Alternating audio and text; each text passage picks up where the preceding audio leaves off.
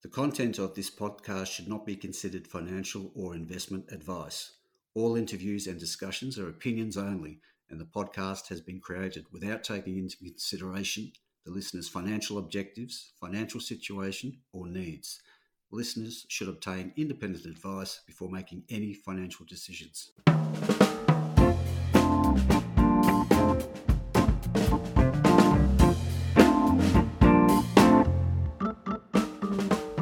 G'day, this is Barry Fitzgerald, Garimpeiro columnist for Stockhead. Welcome to another edition of the Explorers Podcast. Have an interesting one today. Who has been on the podcast with us previously? It's Mako Gold. The ASX code is MKG. It's trading just under a cent there at 0.9 of a cent for a market cap of $6 million. Uh, don't let uh, that worry you at all because uh, the company is uh, has been making some, uh, well, injecting some new projects into its portfolio. It's got an existing resource of uh, more than 860,000 ounces of gold, and the, its focus is West Africa, particularly Cote d'Ivoire, where we find Perseus and other Australian companies been kicking goals there in recent times. So we've got Peter Ledwidge, who is the founder and MD of the wonderfully named Mako, with us today to bring us up to speed with what is shaping up to be a very interesting 2024. So with that, g'day Peter, welcome to the podcast.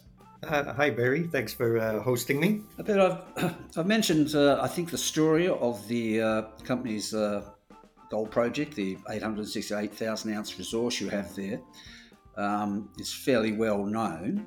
But uh, I see that uh, there's three things afoot, really. You've got this um, transaction, potential transaction with Gold Ridge Resources, also active in the country, and uh, an evolving manganese story, potentially globally significant, and uh, lithium um, outcropping pegmatites identified on a project area you have there. So let's start with where you're at with the existing uh, project, the, the, one that has the uh, 868,000 ounce resource you continuing to drill there to expand that resource base? Yeah, so uh, yeah, we were drilling up until uh, quarter three or I can remember four last year, and uh, obviously with these challenging markets, we you know we've had to be uh, conservative with our with our spend. So what, what we've been doing, as as you mentioned, we got eight hundred sixty eight thousand ounces. Uh, uh, in our maiden resource, and, and we've got 17 other targets. Uh, based on uh, work that we've done, including uh, limited RC drilling, air core drilling, auger drilling, mapping, and so on. So, what we've been doing there lately is looking at the western contact. We've been up to now we've been focusing on the eastern contact of the greenstones and the granite and and now we're looking at the western contact where we have a, a relatively deep artisanal mining site so obviously those guys aren't uh, going down to you know 30 40 meters for uh, low grade. And and we had a few interesting drill results. So we've been mapping and, and rock chip sampling and and uh, some uh, ASX releases should be coming out of that in, in a not too distant future. Uh, it, and those present new targets for drilling for adding more ounces. I think you've said, Peter, in the in the past, there's a pathway there for to eventually get to 3 million ounces, uh, if not more. Yeah, that's correct. Yeah. Yeah. Uh, it's a common story we hear from uh, West African gold projects get in there, drill, drill, drill, and grow the resource over time. And um, either get into development like uh, Perseus and West African Resources, two of the most successful Australian listed gold producers, or get taken over by um, the Canadians or the Russians or the Chinese. So be one to watch as uh, you progress work there. Now, I mentioned this Gold Ridge Resources acquisition or potential acquisition. Um, tell us a bit about that. Yeah, so we've been uh, we signed a non-binding agreement with them uh, late last year, and basically they have uh, a permit uh, just north of Napié, and uh, they've they've done a bit of preliminary drilling on it, and and it, for us, it's you know it, it's a kind of a symbiotic uh, potential here where uh, you know combine the two together.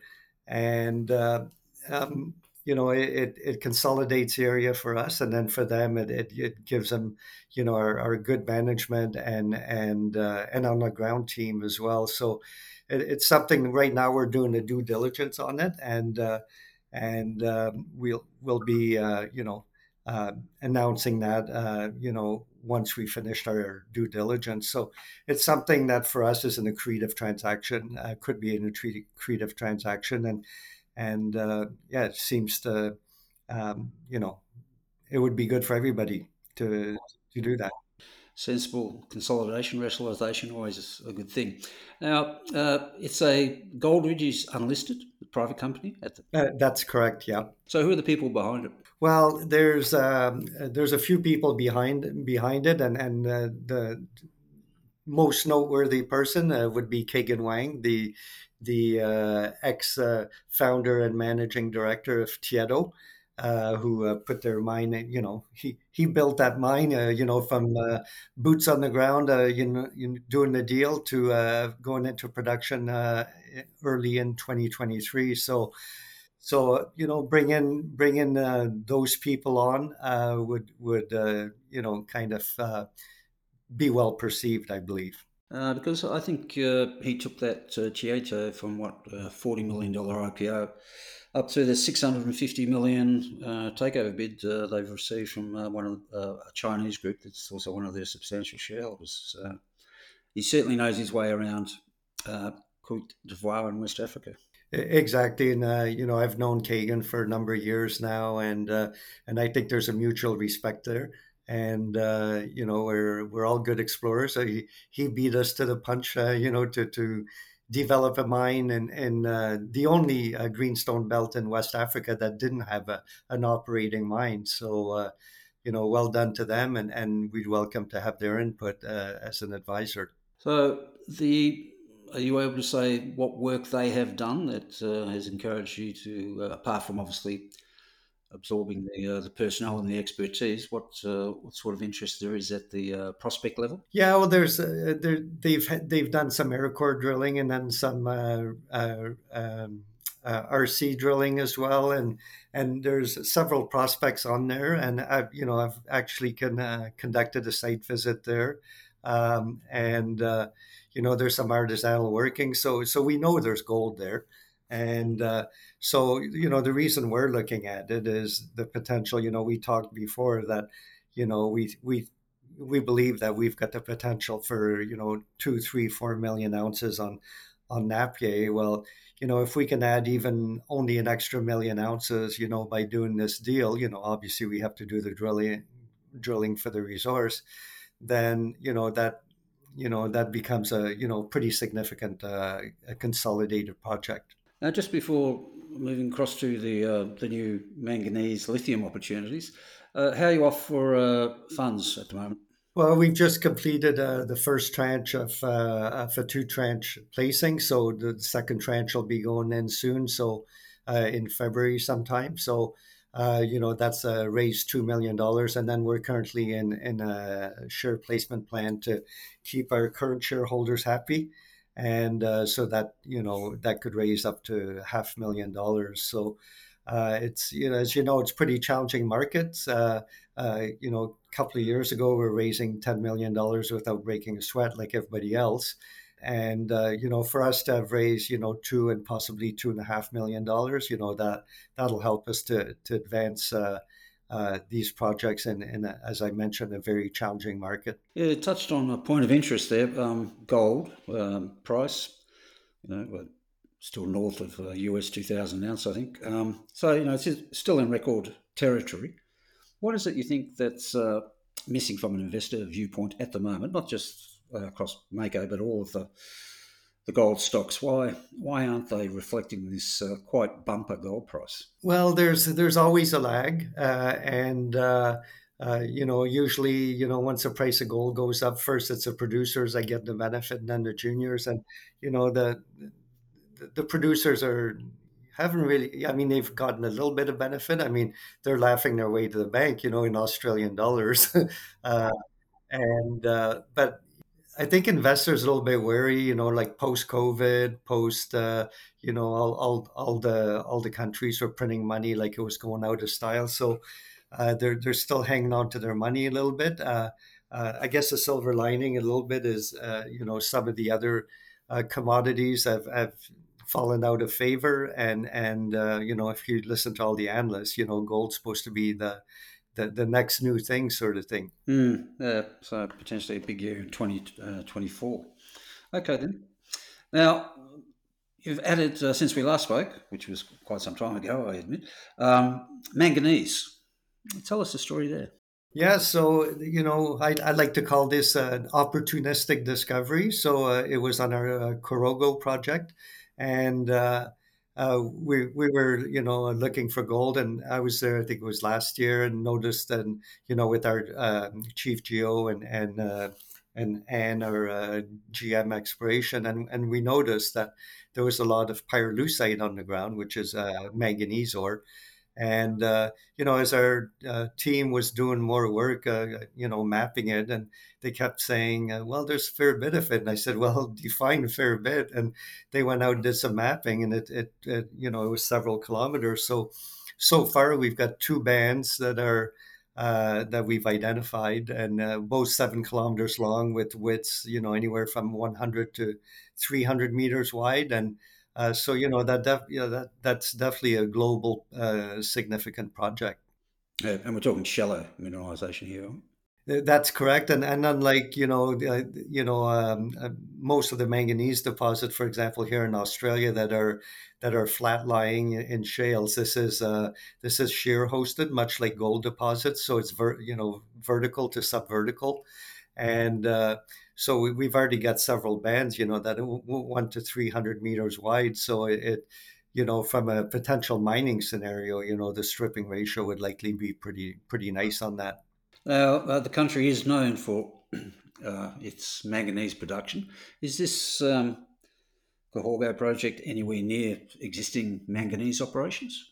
It is, uh, and you know, so there are four operating uh, manganese mines, and and uh, they're doing direct shipping ore for uh, for the steel market, and uh, the closest one is seventy kilometers away from us, and in the in the same uh, along the same fault, along in the same rocks and everything, so it's it's tried and true. You know, we're not reinventing the wheel if if we go into production on that or or you know if someone's interested in a JV or something like that, it, there is uh, you know an established uh, manganese uh, mining community in Cote d'Ivoire. So. How do you advance the project? Well, two ways. He, he, uh, what we're doing right now, actually, we're just about to start a metallurgical test on it, and uh, that's for the potential for DSO for the for the steel market. So if you look at you know companies here like Element Twenty Five, uh, uh, Black Canyon, uh, uh, and uh, Firebird. I think, yeah.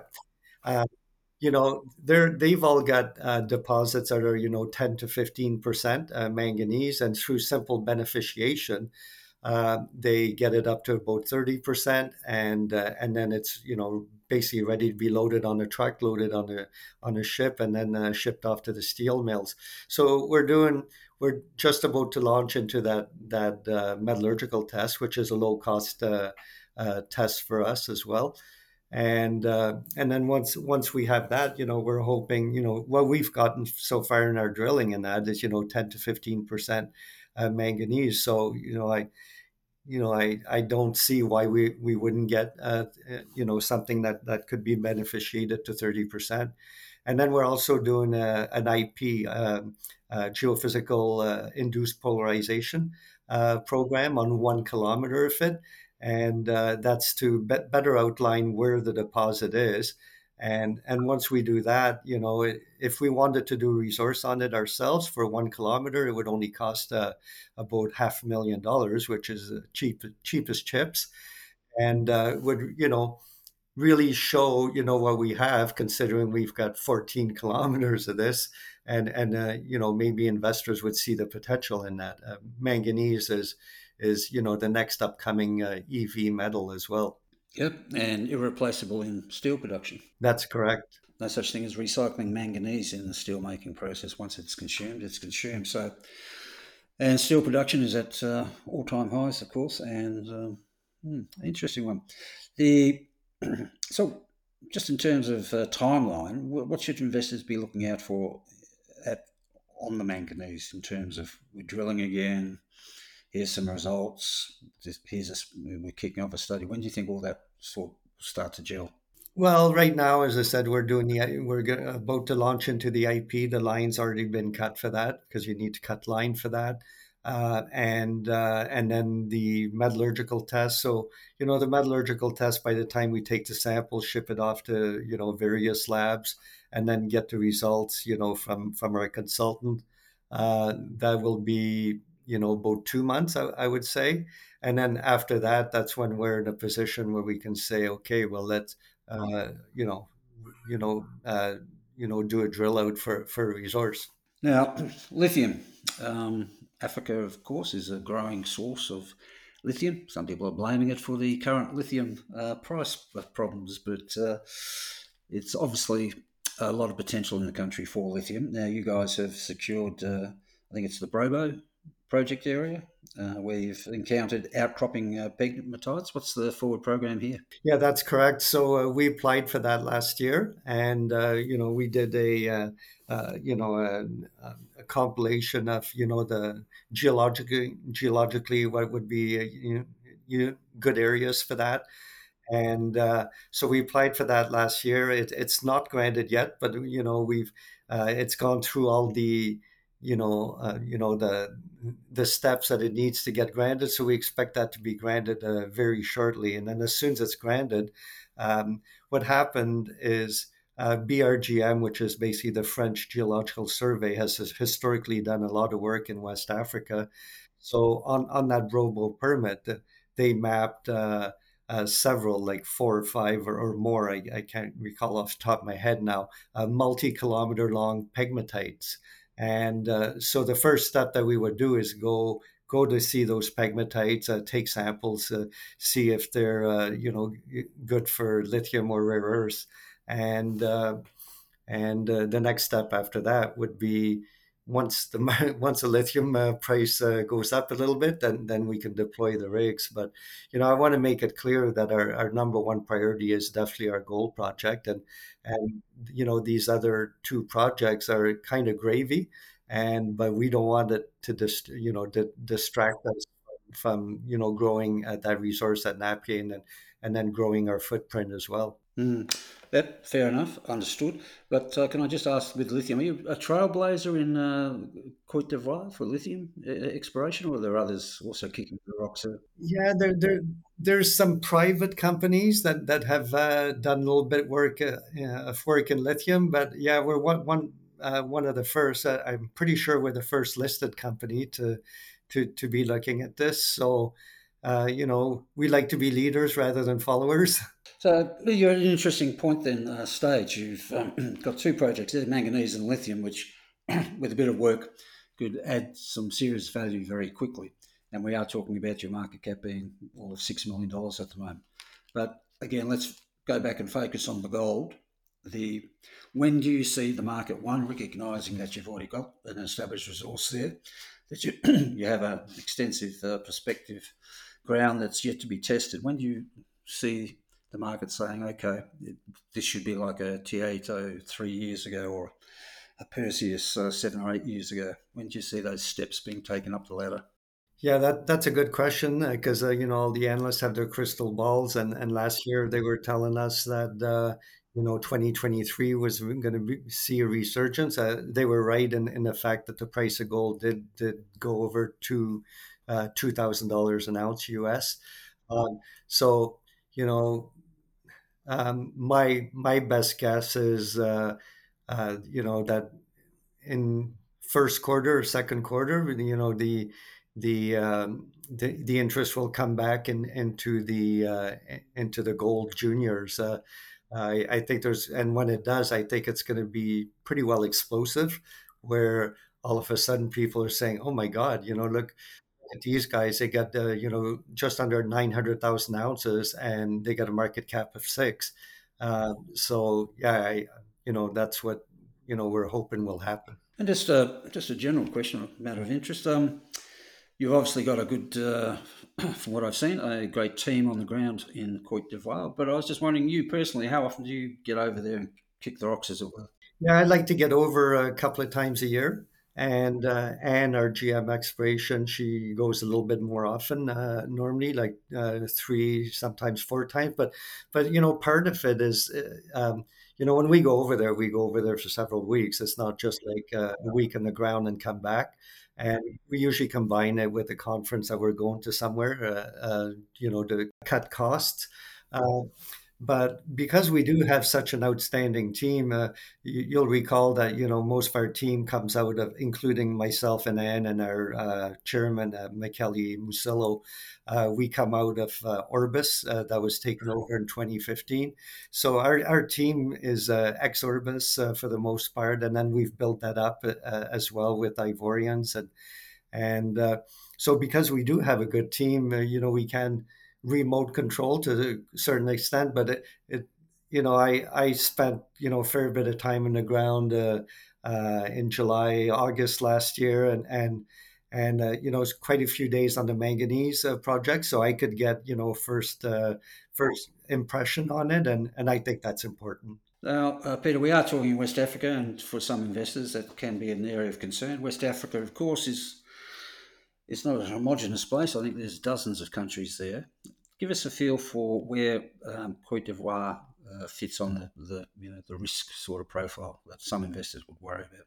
Yeah, well, it, and it's understandable because some investors don't don't understand that uh, Africa is over fifty countries, and uh, and then I, I, you know there's been a, a, bad rap because of uh, of coups in, in various countries, uh, so you know around West Africa, and you know, because of that, that's why, you know, we could see the writing on the wall. A few years ago, we'd made with Mako, we'd made a discovery in, in Burkina Faso, and and uh, we sold that uh, to Nordgold a few years ago, and, and exited the country because we could see the security situation was deteriorating, and which it has.